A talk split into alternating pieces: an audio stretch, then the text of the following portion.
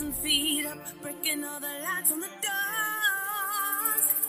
And I ain't seen no ceilings. We came in through the top floor. You're listening to Feminist Killjoys PhD. It's just Rachel here today. We have a sort of unique episode that we are airing a little bit ahead of our normally scheduled episode day because this is incredibly important. It is urgent, and we wanted to share it as soon as possible. I had the opportunity to sit down with a comrade uh, who is a member of Redneck Revolt.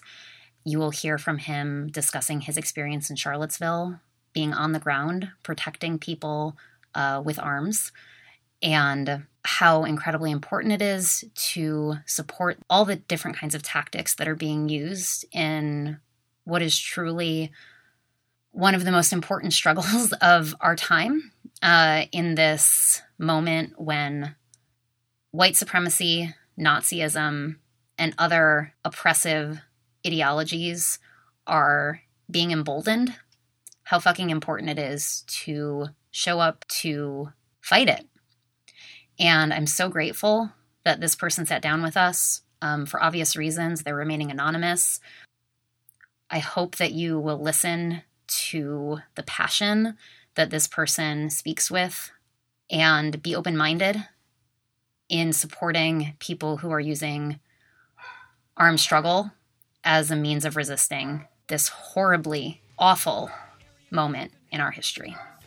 Thank you for listening. Support your local Antifa. We'll be back next week.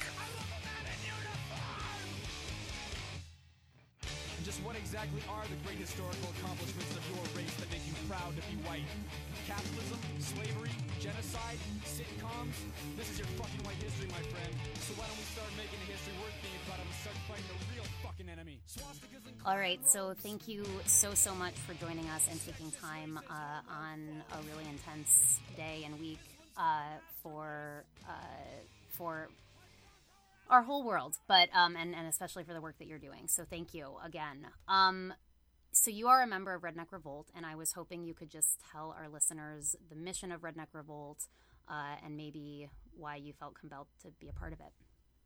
Yeah, thanks for having me. I think this is really important. I mean, not just for Redneck Revolt. I'm not really interested. I mean, it's a great organization, right? I'm in it, but I mean, really, this is about mobilizing a broad spectrum of people who desire egalitarianism, equality, and justice, and getting them to take over the space that they inhabit and extend the radical love that I think is implicit in the left, and mobilize that so that our horizon is an infinitely expanding one that reaches every constituency and seeps into every corner and draws people out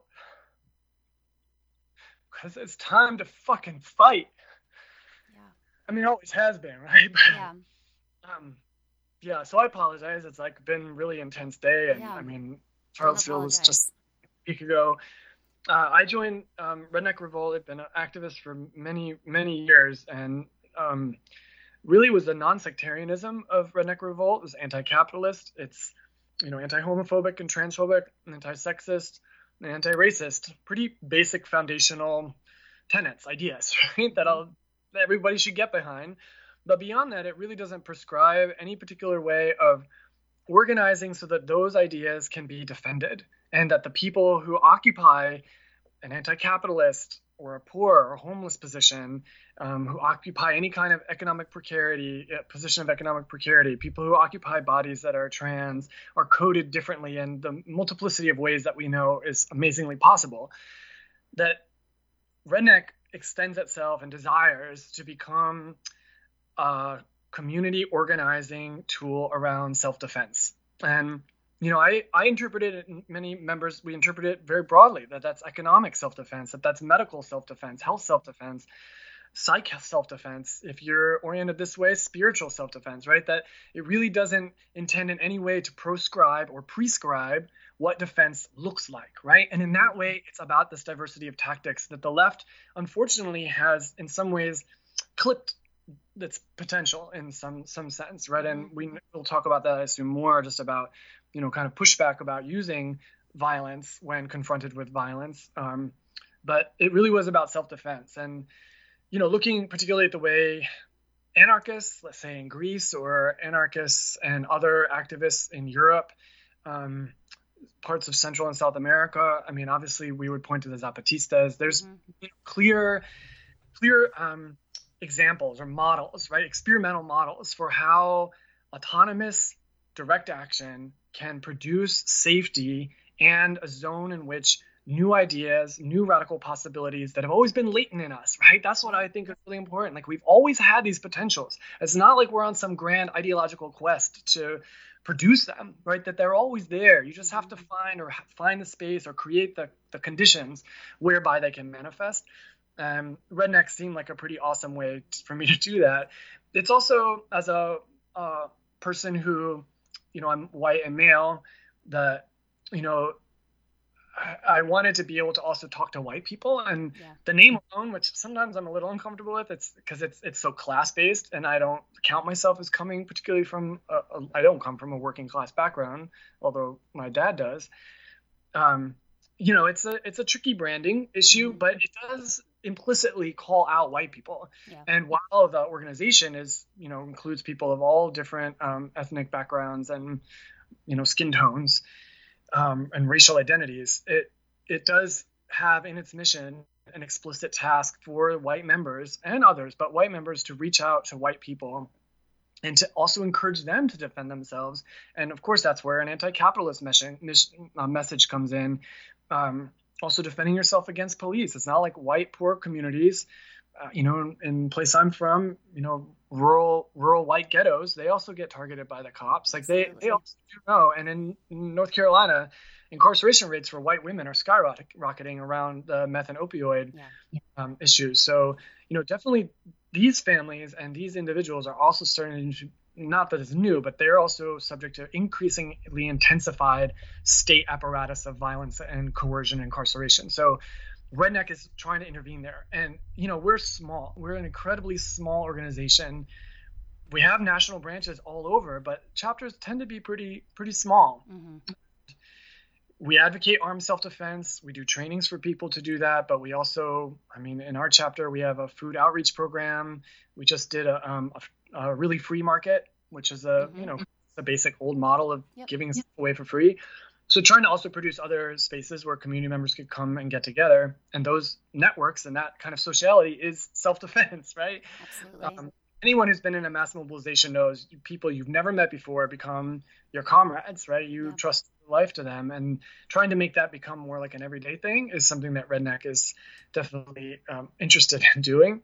So, and you know, I, maybe if I can just segue right into Charlottesville, that was our goal. We were asked by um, uh, anarchist people of color to go and defend Justice Park Mhm.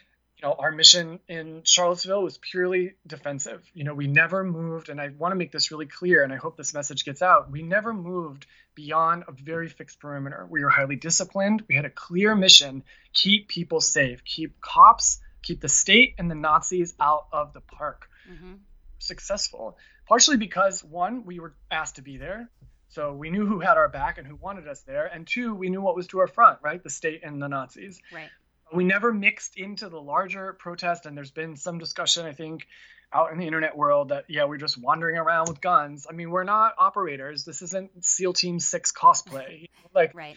you know i mean we kept our muzzles down and we really we wanted to project the force and power that that not only our group possesses but what we knew was streaming behind us and through us as antifa columns groups of quakers Mhm. marches of BLM folks moved, you know, queer liberation activists, Yep. all these people moved through our line to go encounter directly, face down white supremacy. hmm And those white supremacists came to face us, but we were in complete concert with the people that were deploying other tactics. And that again is an enormous power that really can't be underestimated. I mean, it's it's the many-headed hydra, and we, we all need to start seizing that and recognizing that we all have some kind of capacity, and not everyone's going to be the the courageous person in the same kind of modality, but that doesn't. The lack of sameness is our strength, right? The heterogeneity of courage is that we need to, to have manifested. Absolutely. Can you can you talk a little bit more about uh, any specific experiences that you had that weekend? Um, so it sounds like you had support from pretty much all of the different sort of iterations of the Antifa uh, activists that were out that day, um, or how I don't know how many days you were you were there. Um, Yes. So can you? So was it all was it all positive? And also, if you want to talk and speak at all to some of the interactions you may have had with with the right with Nazis. Yeah, yeah.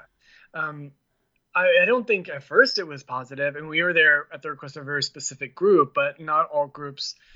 I think ideologically were on a, on a, a similar plane. hmm Um, but after, I mean, within I don't know, 15 minutes of deploying, and we'd set up a skirmish line along the sidewalk facing west towards Emancipation Park, a huge column. Well, from our vantage, it looked big.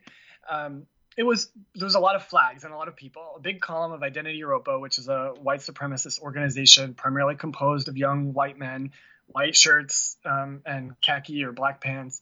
They marched towards us with you know sticks, axe handles. I don't know. They had fighting weapons and big flags, big banners marking themselves. And they came down the sidewalk, and when they hit the opposite sidewalk or corner across from us, they paused. I mean, it was like a palpable moment of just shock, I think. I mean, it mm-hmm. looked like Jaws just hit the ground. Yeah. Like, really, to see, and really just a small group of young people. And I got to emphasize the kind of courage that the young people that I stood shoulder to shoulder with, non binary, queer, just, you know, men, women, I mean, amazing people that just had the kind of will and defiance to take whatever violence could be brought to bear on us and to absorb it and resist it. And it was a test. Some of these people had never been in a mass mobilization before, and no one had ever carried a fire, a deadly firearm in this kind of condition, you know, in this space. And that Identity Europa column stumbled on itself. They tripped on heels and came to a halt. And after some, you know, arcane consultation, they turned on their heels and went back the way they'd come. Wow. And within that minute, you know, I mean, that's, you know, it's like a kind of like Walls of Jericho minute. You're like, Yeah. I didn't hear that horn, but something fell, right? right. Right. Like, you know, and I think that, of course, like what we knew was not only was the far right seeing us, but the left was seeing us. Like we we were having in in deploying this tactic that hasn't been seen on the streets of the United States in how, who knows how long. The Black Panthers, you know, maybe a few like Yeah. you know African American, you know, armed street patrols in neighbor specific neighborhoods, but mm-hmm. beyond that, I don't think there hasn't been armed leftists on the street of an American city operating in a way that preserves and protects human life. And that's what happened in that instance. Like it was a kind of historical shift, you know, in just those few moments. And it persisted throughout the day. I mean, there were so many columns and marches that we'd never attempted to deflect. We allowed Nazis to march past us on the sidewalk, so we were within breathing distance Mhm. and they bathed us in slurs and invective and we just kept our ranks and our discipline and we knew who we were and who we were and what was within us was also you know connected to what we are capable of and the competencies that we were displaying and that worked right Yeah. i mean there's no other way to phrase it right, Right. it was an imminently successful operation that continued to build on itself throughout the day. Yeah. And I think people around us also they, they clearly saw it, right? And Yeah. Know, and I, I and I I'm completely attentive to people who still are queasy with the fact that we were deploying arms. But I want to quickly point out that you know Virginia state troopers were lounging on their cruisers, nowhere within any kind of proximity to actually intervene rapidly or successfully should violence have broken out Right. that was and there were only five of them for the whole park so you're talking maybe at any time maybe 50 at the minimum but hundreds of people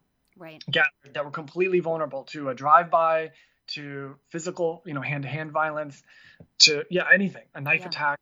And we saw what happened right? That you know two blocks away from our perimeter that murderer struck and killed heather heyer. And he went down right in front of our position.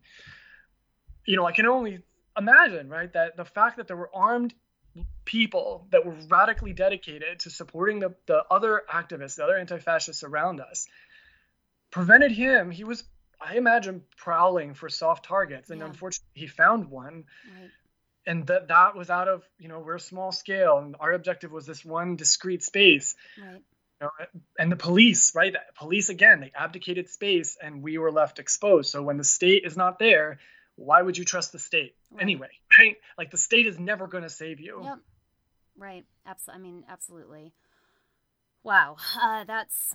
I just thank you so much for. I mean, what you're doing in that story. I. I'm. I'm so. It's so hard for me to want to push you to explain more how, why vi- strategic violent self defense is important. I, I still feel like people will have questions, and some Yeah. sometimes I just feel like it's um, just a willful willful ignorance of hi- how historical change has happened. I mean, I don't think most I don't think most white people know who John Brown is. I don't think um, Yeah. you know, I don't think that people connect the dots of the role that um, militant defense has played in anything good ever. you know, historically, um, in terms of mass mass movement, uh, social change. So, I, I don't even really. I think you. I think you've just explained it so well. It's self defense. It's it works. Um, and so yeah, I mean, I hope that resonates with listeners who are Yeah. skeptical. I I wonder if you could speak to another thing that I think comes up, which is that this ridiculous notion that um, the Nazis should be able to enact their rights of free speech. Could you speak to that? Yeah. Yeah. So I want to actually just follow up just really briefly with the you know use of armed self-defense. You know, I think that it's incumbent, particularly on white people and white people who might consider themselves progressives or even liberals, who might have some kind of sympathy or um, affinity even with, say, the Zapatistas, or Mhm. may look fondly back upon anti-colonial struggles. Like, Mhm. I don't know, did you support Nelson Mandela? Right. Because if you did, you supported armed resistance, like the Exactly. ANC. Yep. And and and if you're going to pay attention to that, please go read about the Rhodesian Bush Wars. Go read Mhm. about you know Amer- white American Marines coming out of Vietnam and deciding they wanted to be mercenaries for white power and going to join you know basically rogue South African military units and white Rhodesians Mm, in trying to crush right black African militancy. right. I mean, and that's just one small historical example. If you've ever supported an anti colonial struggle, any resistance of people of color against oppression, imperial imperial oppression, corporate oppression, right? Yep. Activists who've been murdered by, say, Shell in Nigeria. If you ever supported those struggles, then yes, they may be ideologically tenuous or problematic, right? And I'm in no way advocating for like, you know, some kind of Maoist or Stalinist or heaven forbid, like a, a kind of Soviet vanguardism. And that's that's the thing I want to say is like there's no in our posture, we really we insist on paying such close attention to ourselves so that we do not fall into some kind of grand ideological solution. Mm. What we're doing, what we did in Charlottesville is not a solution. It's not, right? Mhm. It's a tactic, Yep. right? It's not the Yep. goal. And that's like, you know, we we are responsible to the people and the people need to come to us and critique us, but also ask us what they want to do in their own self-defense, Mhm. right? Mhm. Like that's it. we want to meet people where they are and we want those people to become us and we are them right. right out without diminishing right the distinctions between all the different identities and groups that come together and you know we're not trying to homogenize anyone nor Mhm. insist anyone sign up for our grand plan Mm. so much as we are also not about grand sweep of ideology we're also not about some macho bullshit ego you know Mhm, mhm. Yeah. we were extremely cautious and extremely disciplined and we were so aware of what any any um, slip on our part in regards to the way that we comported ourselves on the on that day on the streets of Charlottesville how that would resonate i mean the damage that would be done Right. if we had flippantly raised a rifle Mhm. right Mhm, uh, mhm. if we had brandished or in some way met, made people other than the Nazis feel intimidated. But even with the Nazis, we never did, right? Right. I mean, we had very clear protocol. Trigger fingers, trigger hands off the pistol grips of our AR-15 rifles and on the stock, Mhm.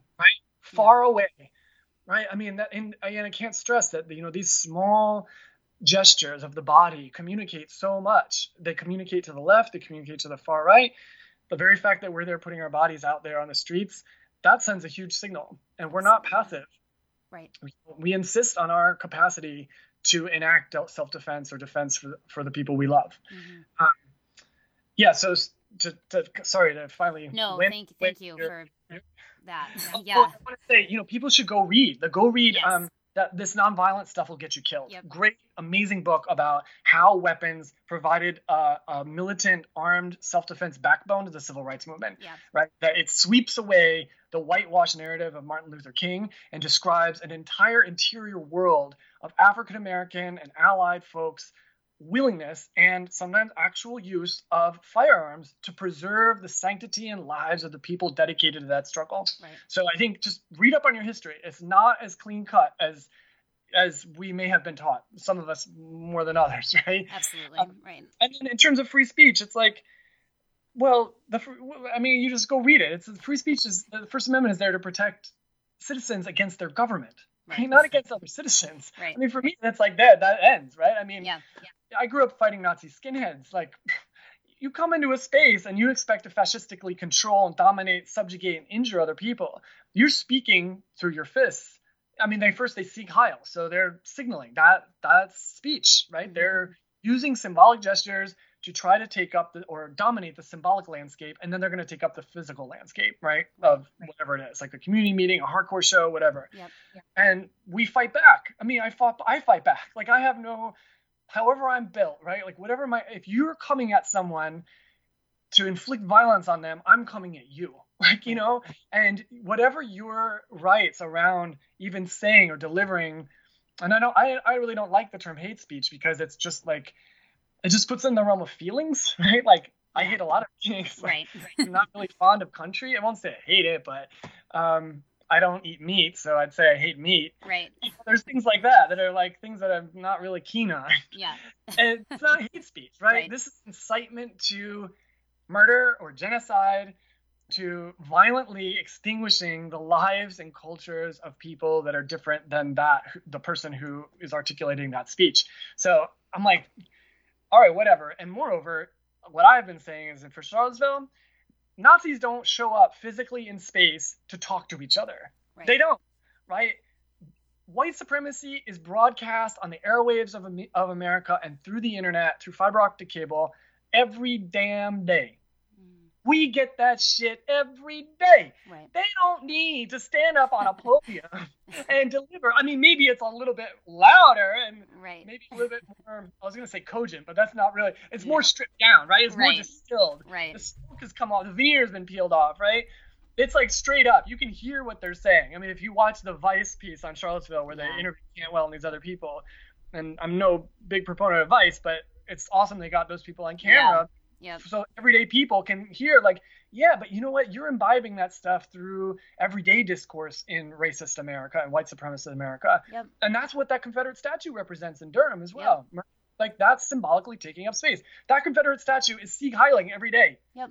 right Yeah. so we live in a world where that kind of speech has been not only protected it's been put on a pedestal quite literally figuratively right? Right. So it's there. So when Nazis show up and assemble like they did in Charlottesville, hell yeah, we're coming at them because they ain't there to talk. They're there to like smash the city up. And I want to say, every leftist organization and mobilization, the riot police typically their tactic is to show up, kettle, control, domesticate, tranquilize, zip tie you, put you on a Yep. bus, and put you in a stadium.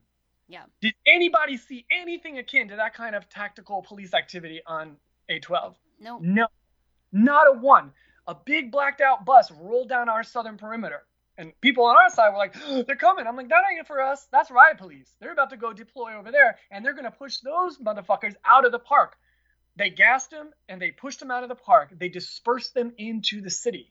Yeah. Completely contrary to every other kind of police tactic I've ever seen. They literally unleashed gangs of white supremacists, mobs, on the city of Charlottesville. Right. I mean, in my mind, it's unconscionable. So the murder of Heather Heyer is, in my mind, directly correlated to the fact that the police completely reversed every other kind of tactical decision that they've made since 1999 on the streets of Seattle. Yeah. They have militarized forces. They're more than capable of of controlling a two front struggle. Which, granted, it's a little chaotic. They're not just fighting leftists, right? They've got like two sides. It's a three front war, basically. Yeah. And you know the excuses from Governor Terry McAuliffe, well, they're so heavily armed, and well, yeah, I mean, you know, like you're heavily armed too. I thought that Right. was the y'all wanted to be about it with your Iraq surplus gear. Right. Well, here you go. Right. you know, Yep. and videos that I've seen of white supremacists brandishing, waving handguns. I mean, you know, things that in in gun culture you would never do. Like Yeah. just for safety. Like flagging, which is when the muzzle sweeps over people, anybody who might actually be hurt. Mhm. Flagging not only protesters but actually police who you can see off out of the frame of the, the video camera. I'm like everything we already know. If that was an African American Right. man, if it was a, uh Laotian or a Cambodian or Hmong refugee dude, Mhm. like that was a young Latina, nah, they'd Right. be dropped. They'd Yep. be dropped so fast. Yep. And this man is actually, you know, threatening. I mean, or there's the potential for a negligent discharge and a police officer getting killed. You were afraid. Those police would claim, oh, well, we're outgunned and we, we didn't want to get into it. I'm like, well, yeah, you're you're kind of cowardly. That we know that. Yeah. But also, you also have this ideological connection, and not every Absolutely. single but there's two things going on here, right? Like the state is more than willing to unleash those forces of violence against the left and let them be the Freikorps, right? Let them be the shock troops of the state to again try to batter and bruise anti-fascist action. All the all of the things like Orrin Hatch, Mitt Romney, you know, people being like Comrade Romney or whatever. I mean, it's hilarious. Like they're lining up now, but as we all well know, right, that Republican, you know, overt Republican Party narratives have completely been laying laying the ground for exactly this kind of action. Right. Right. They Absolutely. hand. So cops and Klan go hand in hand. This old saying, Yep. and I also really want to reiterate, right? Redneck's position and mine as a personal, you know, very personal position. It's anti-fascism in all of its forms, and I see the state as being a complete and direct locus of the kind of fascism that then grows into paramilitary or paragovernment or parasocial anti-fascism that can be enacted quite conveniently through the operation of the Klan, which is a quite old technique, right? Yep. Sheriff by day, night rider by night, Mhm. or you know just unleashing these other forces that have been economically and socially created but in some ways quite strategically and i'm not a conspiracy theorist i'm not arguing that this Right. was like you know a well thought well oiled bannonite plan right but that the long arc right the longue durée of this this project that fascism has been within and been inculcating is showing itself Yeah. i'm not saying it's successful but we're definitely experiencing it Absolutely. Absolutely. Um, what can folks who are not comfortable taking up arms due to support uh, militant Antifa tactics? And um, yeah, I'll stop there. What what can Yeah. what can we do to support if if we're not picking up Well, arms? I mean, there's things that people need. Like, and I'm going to be straight up. People need radios for communications because Mhm. that's really lacking. I mean, I'm just thinking about straight up, like, just think about it as this is like a disaster, Yeah. right? If we use like Naomi Klein's, like, you know, disaster capitalism and the Mhm. shock doctrine, like, you know, I'm not a fan of everything, but as a shorthand, those terms are awesome. Just Yeah. think about this as like a crisis. So, Mhm. people, groups need radios. I think everybody should get these radios. They're Baofeng UV5R radios. You can buy them at Amazon. They're shortwave. You need an FCC license, but it's fairly easy to get, and you can dial them down and actually use them as walkie-talkies for short range. So please get radios, and everybody get that kind, so we can all talk to each other. Yeah. I mean, it's open channel. It's not encrypted. We're not trying to hide anything. This is simply so you can talk to your people. Yeah. And you should just have them for an emergency. Um, more real specific things is, you know, people need body armor. Mhm. Stuff's not cheap, but you know, you see police put that on a suspect that's going like Dylann Roof, for example, going into a courthouse. Well, we have people who are getting arrested too, or we have speakers who are extremely vulnerable. Any prominent, especially person of color, like a BLM organizer, um, an academic, right? Mhm. they, anyone like that is liable to be a target. And I don't want to be a dooms doomsayer, right? I, but I also want to be really proactive. Like, Yeah. why wouldn't we? And so please give money or you know go research it if you have that kind of inclination and knowledge to make smart decisions and offer to provide that stuff. I mean, it should be a community yeah. resource. Like it should be in a tool library. Yep. And yep. you know, to answer or to speak to your very first thing, if they're not comfortable picking up arms, I'm like, well, you've picked up a knife before, right? You've picked up an arm. Yeah, Have you used a Mhm. circular saw? Well, it's pretty close to an arm. Yeah, Like you yeah. like not an arm on your body, right? A weapon right. Right. like you, we use dangerous objects all the time and i am a firm believer in wanting to know how things work. So even if you are not comfortable deploying it i really struck um, really strongly recommend that everyone learn how to handle and disable right operative word here Yeah, disable a firearm. If if a militia member drops a gun in a scuffle and you're near it you want to have the ability just like if you knew cpr and someone is having trouble breathing you want to be able to safely carefully and confidently disable that weapon so it's not a hazard to someone, right? Yeah, It's like yeah. being a snake handler. You know, like Yeah. they're not fun things to handle. Like I'm not a fetishist, and that's Right, something I right. want to emphasize about redneck broadly, right? There's not no gun fetish there. Like it's a tool. It's a tool like many others, and you become proficient in a lot of different tools when you're struggling against death, right? In many forms. So why not? Just please, I encourage everyone, I implore you, go out and learn. If a cop loses a handgun in a scuffle, you be the person that can drop that magazine and clear the chamber and lock the slide back so everybody can see that it's a clear, safe, empty gun. You put that mag in your pocket and you put the gun in someone else's bag, right? Yeah, Boom. Problem solved. Like that gun can hurt no one, and nor can anyone in your proximity put your you, the magazine in your pocket together with that person who's moved 50 yards away with the gun, right? You've just neutralized that weapon. That's Yeah. awesome. Everybody should have that capability, right? Just as much as if someone Nazi had lost an axe handle, you pick it up and throw it to the back, or you start you decide you need to use it, right? Mhm, mhm. So so to come back to the broader thing about what people can do, I mean symbolic action and marches are great because they build solidarity among like-minded people, but they generally as we have seen from protests against the Iraq war, I mean just wherever, just let your imagination wander around. Like they really don't pose a threat to anybody. yeah. Like they don't really make change. So and I don't have a solution here. Like you can seize space, you can make temporary autonomous zones. I mean, that's what we did with Justice Park. It was definitely a, a temporary autonomous zone, but that's not going to hold. We don't have the numbers or endurance or the larger social consensus, and I'm totally fine with that. But we do need new tactics, and I don't know whether that's you know people going into their congregations if they're you know in, in a synagogue or a mosque or a church. I mean, I want people to build, be building underground railroads or overground railroads for that matter, right? Like Right, people right. need to know that there's sanctuary and the sanctuary is linked. People need logistics and there's smart people out there. IT security. Oh Lord, let's talk about that because yeah. people have their shit wide open. so please, like, just be prudent. Like, this isn't about paranoia or I don't have anything to hide. Well, that's great, but a lot of people don't. They they are interested in who you are, right? Yeah, yeah. So please, if you have IT skills, offer them up and start getting people educated. Get your friends educated, and then you know I'm just like very practical. I'm like number your stuff. If you think that if any reason the feds might come down on you, make sure you know where your stuff is and what they took or what they didn't take. Like just have like a real like clarity of like the world that you live in. And in no way am I trying to incite paranoia. It's none of that, right? This is just like really basic stuff Yeah, that people, other people in other parts of the world deal with on the regular. It's just that we've been fortunate enough to be insulated from it. And for liberals who are afraid of guns, I'm like, you're not really.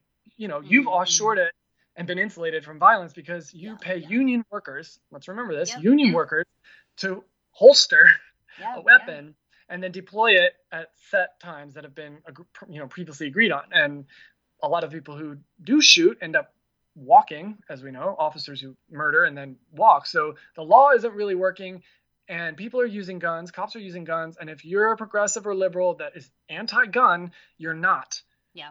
unless you are a strict abolitionist right you are complicit in gun culture Absolutely. right at the highest levels right Absolutely. Hillary Clinton voted for the Iraq War. She loves guns. Yeah. Oh no, she probably doesn't have any in her house, but she has the help to do that, right? Absolutely. And I want to make that really abundantly clear. And that you know what Redneck Revolt does is from the people for the people. Like we're coming from the streets and we're on the streets. So there's no offshoring risk here. We are taking the risk, just like every other person who was out that day.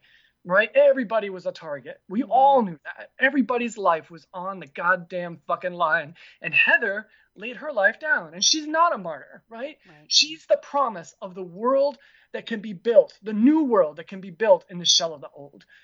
Right? Don't mourn the martyrs, right? Don't mourn the dead at this point. Like like fight for the living. Right. You know, like that grief and vigiling up for her and moaning about First Amendment, you know, contention is not going to solve the problem that we're in. Absolutely. Absolutely.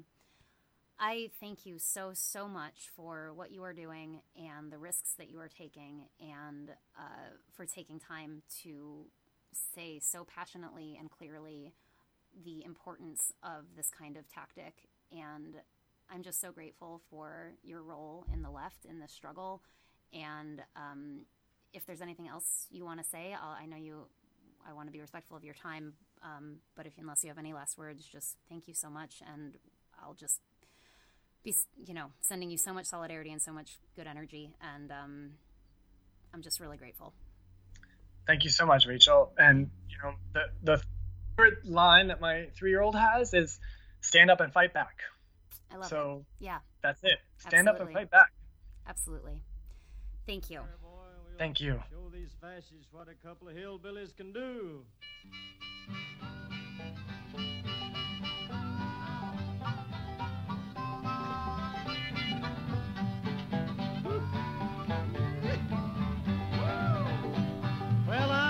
Tell you, fascists, you may be surprised. People in this world are getting organized. You're bound to lose. You fascists bound to lose.